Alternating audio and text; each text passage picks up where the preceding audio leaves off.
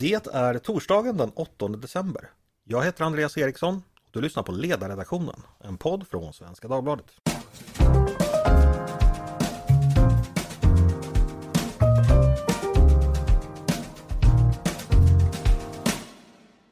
Varmt välkomna!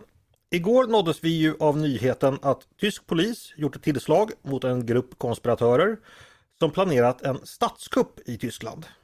I ett omfattande tillslag greps 25 personer i en grupp som är en del av den högerextrema Reichsbürgerrörelsen.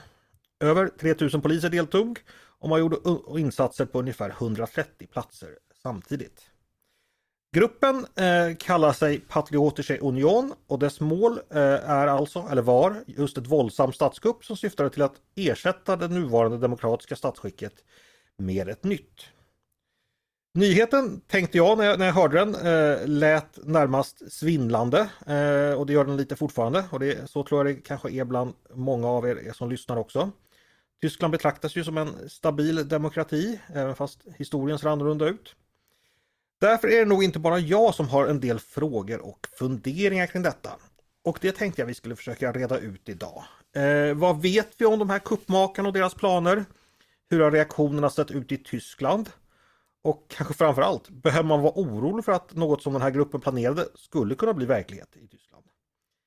Med mig för att diskutera detta och många andra frågor kring den här händelsen har jag två gäster, nämligen Erik Tiselius och Olof Brunninge. Varmt välkomna båda två! Tack! Tack! Erik, du är journalist och jobbar inom Accessgruppen, bland annat som programledare av panelen i Access TV, inte sant? Det stämmer. Och Olof, du är docent och forskare i företagsekonomi vid Högskolan i Jönköping och vad jag förstår en ivrig Tysklandsbevakare, bland annat från ditt Twitterkonto, inte sant? Det stämmer bra, ja. Ja, eh, tänkte vi ska börja med eh, nyhetens dignitet så att säga i sig. Som jag sa så upplevde jag den som smått svindlande. Eh, Erik, vad säger du? Hur, hur stor nyhet är det här helt enkelt? Det är en stor nyhet och den dominerade ju nyhetssändningarna igår. Eh, sen lever vi i en sån tid att, att det händer så pass mycket nu så att redan, jag tycker redan man kan se en tendens att den här händelsen börjar sjunka undan lite grann. Men jag ska säga det, jag tror att vi kommer få mer information som gör att den här nyheten kommer eh, hamna på första sidorna igen. Mm. Just det. Eh, Olof, vad tänkte du först när du, när du hörde om detta igår? Hur pass eh, överraskad eller chockerad blev du? Ja, det är en eh, bra fråga. Alltså, jag visste kanske inte riktigt om jag skulle skratta eller gråta. För å ena sidan är det ju väldigt allvarligt om det planeras ett kuppförsök i Tyskland.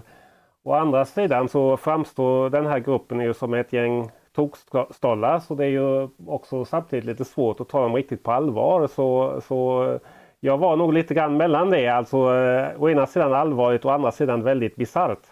Mm. Det tänker jag kanske lite man känner igen från andra politiska rörelser i vår tid att de är svåra att ta på allvar för de framstår som så bisarra men det har ju hittills inte hindrat dem eh, från att både ta makten på, på demokratisk väg och även ställa till med en hel del annan oreda. Eh, ja, jag tänker bland annat då förstås på rörelserna runt Trump och Kapitolium den, den 6 januari i fjol. Eh, vi ska återkomma till det. Olof, när du, kan du bara kort berätta det du har hunnit läsa och se i tyska medier. Hur har det här slagits upp? Vad, vad har man skrivit och vad har man gjort för, för, eh, för analys kring det?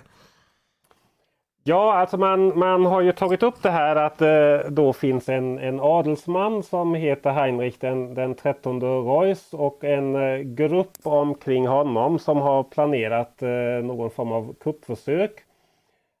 Um, och det är ju en ganska brokig skara med en före detta förbund, förbundsdagsledamot från AFD, flera Eh, aktiva eller före detta eh, soldater, bland annat eh, kommandosoldater.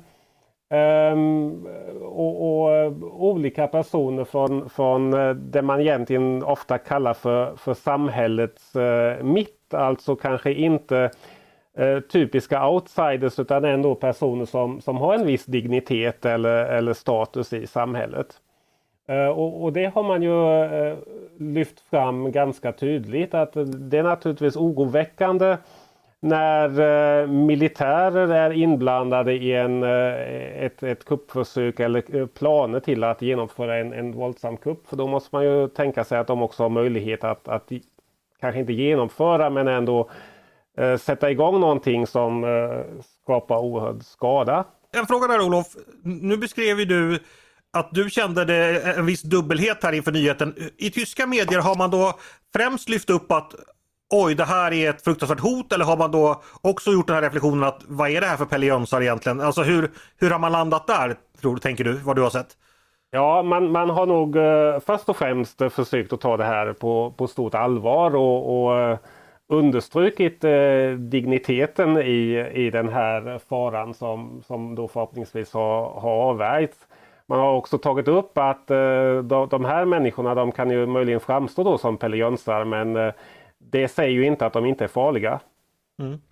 Erik, eh, samma fråga till dig. Vad har du hunnit läsa och se i, i tyska medier av rapporteringen kring, kring det som hände igår?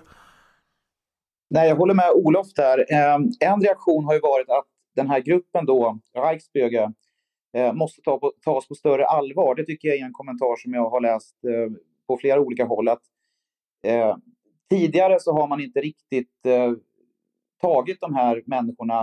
Eh, det är en väldigt löst sammansatt det är nästan fel att säga att det här är en grupp, för det är massa olika grupperingar som samlas under det här paraplybegreppet Reichsbürger.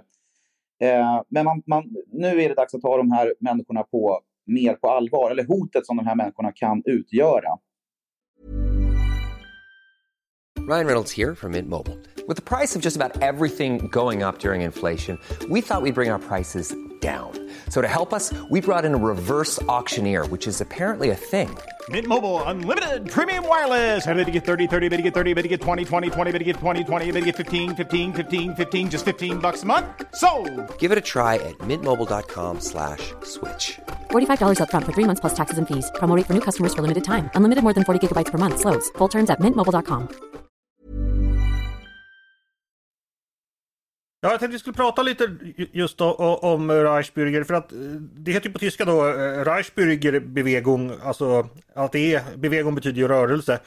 Eh, att det är som du säger Erik, är ett nätverk eller en, en eh, mer löst sammansatt rörelse. enligt tyska myndigheter så räknar de då ungefär 20 000 sympatisörer. Olof, vad kan du berätta lite om, om de här Reichsbürger? Vad är det för folk och vad är det som förenar dem när det gäller åsikter och, och ambitioner? Ja, man skulle kunna säga att de egentligen förenas av en konspirationsteori som bygger på att Förbundsrepubliken Tyskland, alltså den nuvarande tyska staten, inte är legitim. Utan att eh, tyska riket som fanns till och med slutet på, på andra världskriget, att det egentligen fortbestår. Eh, så de erkänner inte förbundsrepubliken, de erkänner inte dess lagar och dess representanter och myndigheter.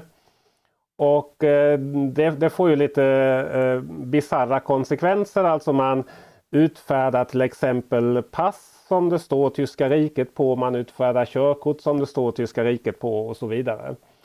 Sen kan man väl eh, ställa sig frågan vad, vad vill de här eh, personerna uppnå? Och där har de kanske inte lika mycket gemensamt. Ehm, det finns en del som kanske mer är monarkister, en del som eh, mer vill upprätta en, en republik men de enas alltså i att vara emot den tyska staten och dess företrädare. Eh, Erik, vill du lägga till någonting där just om Reichsbürger Bewegung och eh, deras eh, tankar och ideologi? Det jag skulle vilja säga eh, i anslutning till det Olof sa var att det finns också en grupp som heter Selbstverwalter. Jag vet inte riktigt hur man ska översätta det, men kanske ja, självägande eller folk som inte nödvändigtvis vill återupprätta det tyska riket, men man vill kliva ut ur den tyska staten. Och båda de här strömningarna anser att den tyska staten är illegitim. Men i det senare fallet, som de här Selbstverwalter, de kan ju till exempel kräva att man ska, den egna kommunen eller egna tomten ska bli ett eget rike då. Så det är liksom mer av någon slags, eh, jag vet inte vad man ska kalla det, libertariansk strömning nästan. Ja, det låter nästan så. Eh, bara för lyssnarna, jag, jag har ju höga, hög tilltro till era historiekunskapen. Vi ska bara repetera då att Tyskland, Tyska riket bildades ju 1871 eh, av Bismarck och eh, eh, kejsaren Wilhelm. Sen upplöstes det här riket då eh, 1945 och under fyra år fanns det faktiskt ingen tysk stat. Det var ju först då förbundsrepubliken grundades 1949 och den har ju inga band tillbaks till, till det tidigare så att säga. Så att eh, den förbundsrepublik då som bildades 1949 och sen, sen övertog då ytterligare sex eh, förbundsländer 1990 i samband med återföreningen. Det är alltså ja, en ny stat kan man säga då. Och det är så man måste förstå det här med att man betraktar den som är legitim medan man betraktar den tidigare statsbildningen från 1871 då som, som det så att säga riktiga Tyskland.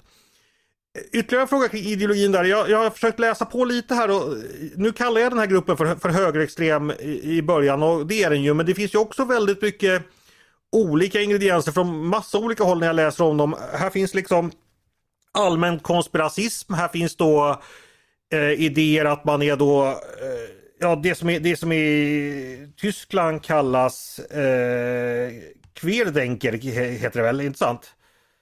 Eh, att man tror att covid är någon sorts konspiration. Att det finns hemliga agender, att dolda institutioner har makten. Man har idéer då om frimurar och judiska intressen. Eh, Rothschild är förstås med, QAnon, alltså en allmän så att säga konspiracistisk agenda som verkligen är bisarr. Eh, Olof, vad kan man säga om det? Var kommer det här ifrån och vad har det inspirerats av e- egentligen? Ja, alltså det, det kanske är svårt att, att spåra det till någon enhetlig källa eller någonting liknande utan det verkar mer vara egentligen ett, eh, en uppsamlingsmöjlighet för alla möjliga konspirationsteorier. Om man tittar på författningsskyddets hemsida så skriver de där att av de här 20 000 Reichsbürger så är ungefär 1000 eller 5 procent eh, högerextremister i egentlig bemärkelse. Och då menar man nog att det, det är alla möjliga konspirationsteorier som finns med där som inte är klassiskt nynazistiska. Mm. Just det. Eh, e- Erik, vad tänker du om att vi, för vi känner igen den här liksom allmänt konspiratistiska miljön. Det, det förekommer ju både i USA och läser man ryska påverkanskonton på Twitter så dyker det här upp också. Det, det verkar närmast vara någon sorts global galenpannarörelse.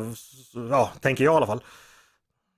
Ja, absolut är det så. Ett annat element som eh, den här eh, Reichsbürgerbewegungen framför är att man är under ockupation. Alltså, Tyskland är idag ockuperat av segrarmakterna under andra världskriget, framförallt USA, Frankrike och Storbritannien. Och det är de som styr eh, Tyskland, menar de då. Mm. Just det. Och så finns det de här tankarna då förstås om deep state, att det finns eh, institutioner i staten som helt enkelt verkar i det dolda som, som man inte kan komma åt eller påverka. Eh, vi kanske ska lämna de riktiga galenpanneteorierna åt sitt öde så länge. Eh, Erik, vad vet vi om planerna? Vad jag har sett, det har inte avslöjats så jättemycket om hur man egentligen rent praktiskt hade tänkt gå tillväga. Men det har ju talats om att någon form av angrepp mot riksdagen i Berlin skulle varit aktuell eller att man skulle ha inspirerats av Kapitoliumstormningen i USA. Vad, vad har dykt upp i tyska medier kring, kring hur den praktiska planeringen helt enkelt? Den är väl fortfarande ganska, man vet inte jättemycket om den förutom som du nyss nämnde att man planerade att storma förbundsdagen. Eh, det här skedde ju faktiskt bara någon månad, några månader innan eh, stormningen av Kapitolium, alltså i augusti 2020. Och då var det ju människor ur den här eh, queerdenkerrörelsen och säkerligen Reichsbürgerrörelsen som också nådde fram till förbundsdagen. Alltså man nådde fram till trapporna ska jag säga, man lyckades inte ta sig in i byggnaden. Så det har ju prövats förr så att säga. Men den här gången så skulle man väl då med hjälp av vapen eh, bryta sig in helt enkelt och på något sätt utropa en ny tysk eh, eh nation. Mm. Olof, har du sett någonting i media som mer redogör för, för praktiska detaljer hur, hur man hade planerat eller är det fortfarande oklart? Ja, alltså en sak som har nämnts är ju att eh, den här eh, konkreta grupperingen då som, som man har gjort tillslaget emot att det fanns en kanske mer civil del i den och en eh, militär del. Alltså med eh, eh före detta och eh, även någon aktiv militär. Bland annat en eh, företrädare i elitförbandet eh, KSK. Och eh, man hade då planer på, säger man, att den här Heinrich den 13 Reuss skulle bli något slags regent. Han hade ett skuggkabinett, en, en tilltänkt regering. Och eh, de här militärerna genomförde då tydligen övningar då som skulle syfta till att förbereda en, en sån här kupp. Mm. Eh, vi kanske ska prata li, li, lite o, o, om eh, han som du nämner nu, eh, Henrik, eh, Henrik Reuss. eh, som då kallar sig Heinrich den eh, 13. Han är aristokrat av en urgammal tysk eh, adelsätt. Eh, vad vet vi mer om honom Olof? Vad, vad har han för bakgrund och är det en person som har låtit tala, tala om sig tidigare? Ja, alltså det, det, är inget namn som uh, har, jag har lagt märke till tidigare i någon medierapportering och han är nog okänd för väldigt många tyskar. Han är fastighetsföretagare, ganska rik men hans eh, familj, alltså den här adliga släkten som han uh, ingår i har tagit avstånd från honom och sagt att, att han håller på med massa konspirationsteorier och är egentligen inte riktigt klok. Mm. Um, det media har rapporterat är att han har drivit ett antal rättsprocesser som har handlat om att han skulle få tillbaka eller få skadestånd för egendomar i före detta Östtyskland som hans eh, familj hade förlorat när Tyskland delades. Och eh, Flertalet av de rättsprocesserna har Heinrich Reuss då förlorat och det kan ju vara en anledning till att han inte gillar staten. Mm. Eh, Erik, vad säger du om eh, Heinrich? Eh, någon, någon ytterligare kommentar kring, kring honom? Nej, det är han som har ägt det här jaktslottet där flera av de här mötena har ägt rum. Eh, Olof nämnde det här med eh, att han är en rättshaverist och det är något som är utmärkande för den här rörelsen. Man driver ständiga processer mot de lokala myndigheterna. Ja, inte bara de lokala utan också de federala. Eh, och det är en av de här metoderna man använder för att eh, ja, helt enkelt visa på statens illegitimitet. Man, eh, det kan vara allt ifrån ja, att man skriver brev eller att man driver processer till att man faktiskt eh, söker upp olika myndighetspersoner och hotar dem. Mm, just det. Eh, jag gjorde ju då associationen, det kanske är väldigt långtgående, men med Erich Ludendorff och hans roll i Hitlers första kuppförsök. För att då ingick ju han då som senior äldre aristokrat som skulle säga ge lite fin fasad åt kuppförsöket. Eh, och, ja, Royce kanske skulle kunna sägas ha spelat en liknande roll här, jag vet inte. Eh, Ludendorff blev ju lite besviken tror jag under kuppen på Hitlers Hitlers mod och förmåga att, att, att göra. Erik Ludendorff som var en känd eh, militär under första världskriget ska sägas. Eh, sen har du redan nämnt Olof att det för, förekommer ju då en före detta förbundsdagsledamot från Alternativ för Deutschland eh, som också har gripits och funnits med i planerna. Eh, kan du berätta lite om vad vet vi om henne och eh, vilken roll har hon spelat? Ja, alltså hon är eh, domare och har varit domare ganska länge vid en eh, domstol i, i Berlin. Ehm, hon var sedan tjänstledig och eh, förbundsdagsledamot för AFD. Hon lyckades inte att bli invald i förbundsdagen i senaste valet så hon har alltså återgått till sin tjänst vid eh, domstolen. Och man hade väl tidigare försökt att få henne avskedad från den men inte lyckats. Och det är naturligtvis någonting som, som oroar folk att Eh, den här typen av eh, personer, konspirationsteoretiker, eventuellt kuppmakare finns i domstolsväsendet. Mm. Birgit Malsak Winkeman eh, heter hon för övrigt. Ja. Eh, sen också Erik, det har Olof redan nämnt det här med att eh, vi vet att det finns eh, en tidigare polis och det finns även då folk som har, har jobbat som yrkessoldater. Bland annat i Bundeswehrs specialstyrkor i den här gruppen. Vad vet vi om det polisiära och militära elementen bland kuppmakarna än så länge?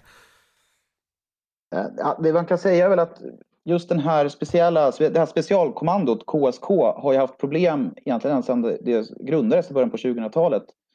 Eh, dess första befälhavare fick ju sluta när det visade sig att han hade vissa kontakter med högerextrema element. Eh, det här var 2003. Och sedan dess så har det liksom återkommande, eller ja, med ett par års mellanrum så har det varit skandaler där antingen lägre befäl eller soldater har visat sig ha haft högerextrema sympatier. Mm. Och det kan man ju tycka är lite oroväckande. Hur, har det varit en stor debatt i Tyskland hur, att eh, elitförbanden så att säga innehåller den här typen av politiska element? Ja, det skulle jag vilja säga. Jag får se om Olof håller med. Men det är en återkommande debatt skulle jag säga. Och, och det som kritiken eh, som också har fört fram nu ska jag säga, det är ju den här hur funkar egentligen eh, myndigheternas eh, processer för att se till så att inga personer som har de eh, idéerna eh, kan hamna på, i försvaret eller polismakten. Mm.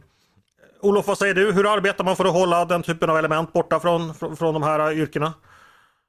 Ja, Erik har ju helt rätt och, och jag kan ju tillägga där att eh, det, det, var ju eventuellt aktuellt eh, för, för, ett tag sedan att eh, kanske rent av lägga ner det här specialförbandet KSK för de hade så stora problem med eh, högerextremism. Det hände inte till slut utan man sa istället att man ska försöka att screena de som finns med på ett, eh, på ett bra sätt.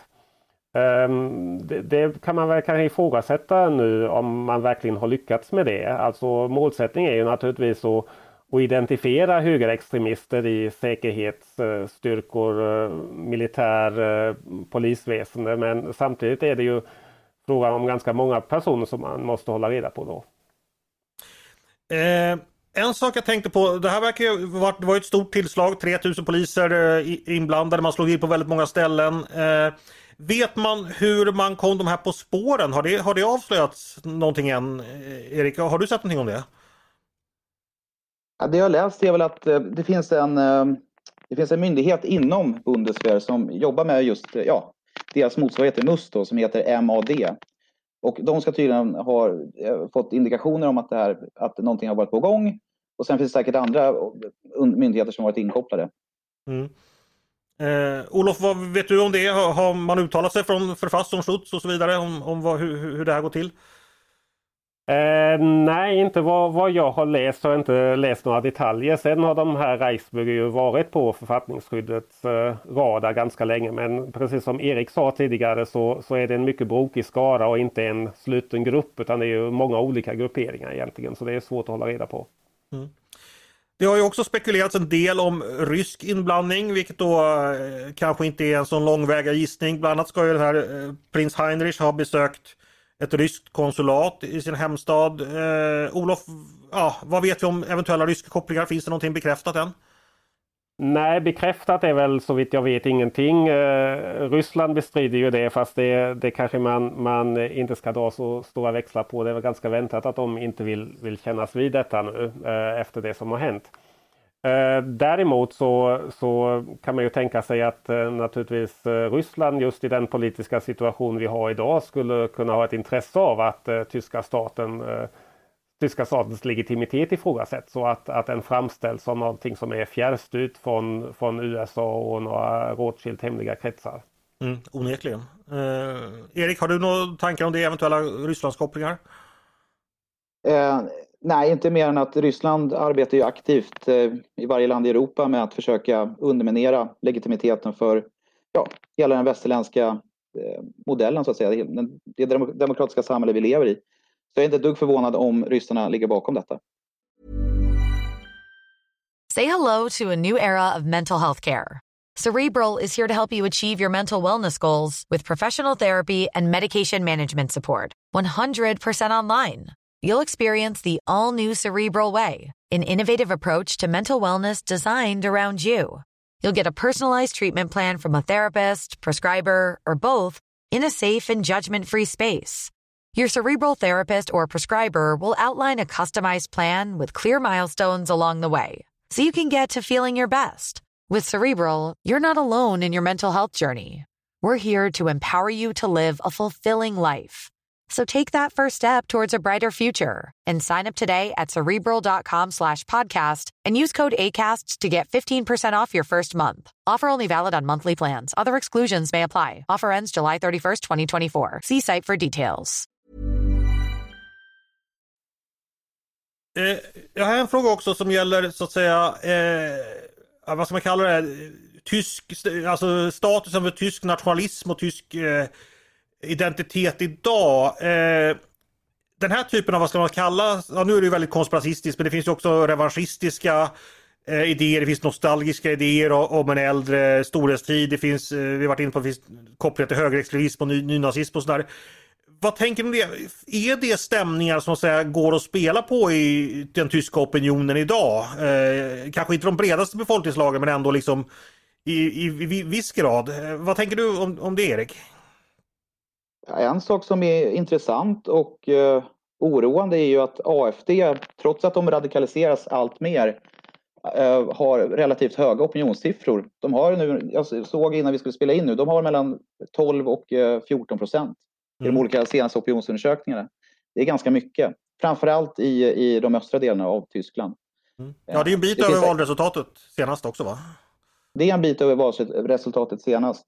Eh, Sen finns det andra faktorer. Klart, Tyskland står inför eh, ja, det är en inflation, det är energikris, folk får det tuffare. Så det är klart att i sådana tider så, så växer ju missnöjespartier. Men ändå, det är, det är, det är inte, ja, jag tycker det är oroväckande.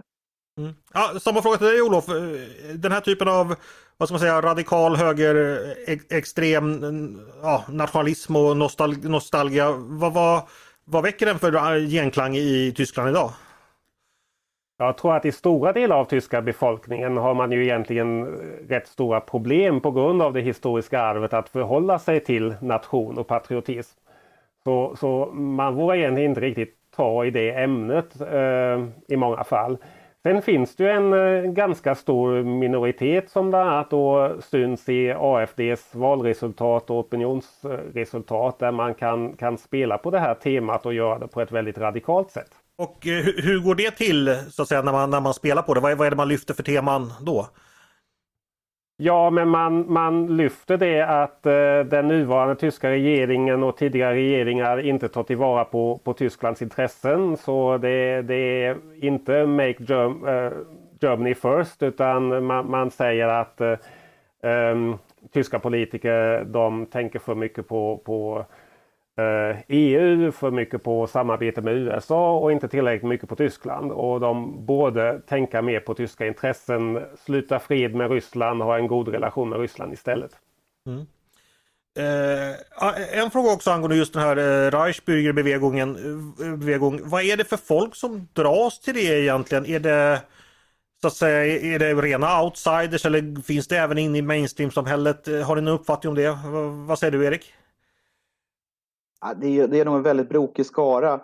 En tanke som har slagit mig är att jag tror att Tysklands coronaåtgärder, eh, som stundtals var ganska tuffa, kan ha fött en misstro mot staten eh, hos människor som tidigare inte hade det. Det skulle kunna förklara att människor söker sig till den här typen av ja, idéer eller åtminstone sympatiserar mer med de, den typen av idéer. Mm. Men det är en tanke jag själv har funderat på. Olof, vill du komplettera med någonting där? Vilka typer av människor som söker sig till den här rörelsen? Ja, alltså det är ju som Erik säger en mycket brokig skara och det är nog det som skrämmer många tyskar då att det finns yrkesmilitärer, att det finns poliser, att det finns en domare. Så det är inte några absoluta outsiders faktiskt som, som engagerar sig där. Eh, sen håller jag med Erik att eh, eh, coronarestriktionerna och den rörelse av så kallade kvedänker som, som har blivit en reaktion på coronarestriktioner. Eh, den har nog varit lite grann en katalysator i att sådana här rörelser har kunnat få tillströmning. Hur har reaktionerna i övrigt varit i Tyskland? Vi pratar om pressröster, men vad har, vad har politiker och eh, företrädare för, för eh, alltså offentliga företrädare, vad, vad har man sagt därifrån? Är det någonting ni har lagt märke till där? Eh, ja, Olof exempelvis. Ja, alltså eh, man, man fördömer ju det här ganska enhälligt. Eh, Om man tittar på, på AFD då, Alternativet för Deutschland, kanske man hör mer att ja, men det här ska man inte ta på allvar. Det är ett eh, litet gäng idioter som, som inte har med, med oss att göra egentligen och, och, och, och som, som inte är viktiga och det är bara lite PR av inrikesministern att eh, iscensätta ett stort eh, polistillslag. Men alla övriga politiska krafter tar ju mycket starkt avstånd från det som har hänt och, och ser det mycket allvarligt. Mm. Eh, Erik, vad har du noterat för o- officiella reaktioner? Ja, Jag har inte så mycket mer att tillägga där, eh, annat än det Olof sa. Men däremot jag läste en intressant kommentar. Och det, var, det är ju inte första gången i Tysklands eh, efterkrigshistoria som det har varit liksom extrema rörelser som agerat. Eh, Jag tänker då liksom åren kring 1968 och då Rote arméfraktion kidnappade och mördade folk. Mm. En viktig skillnad då var ju att den politiska mitten var så pass mycket starkare. Då var ju verkligen SPD och CDU de dominerande politiska krafterna i samhället och utrymmet för extremism i, så att säga, i mainstream-fåran var, var betydligt mindre. Idag är Tyskland betydligt mer fragmentiserat. Vi nämnde ju då att eh, AFD har ungefär 12 till 14 procent i opinionsmätningarna. De sitter i parlamentet. Ehm, det finns en annan...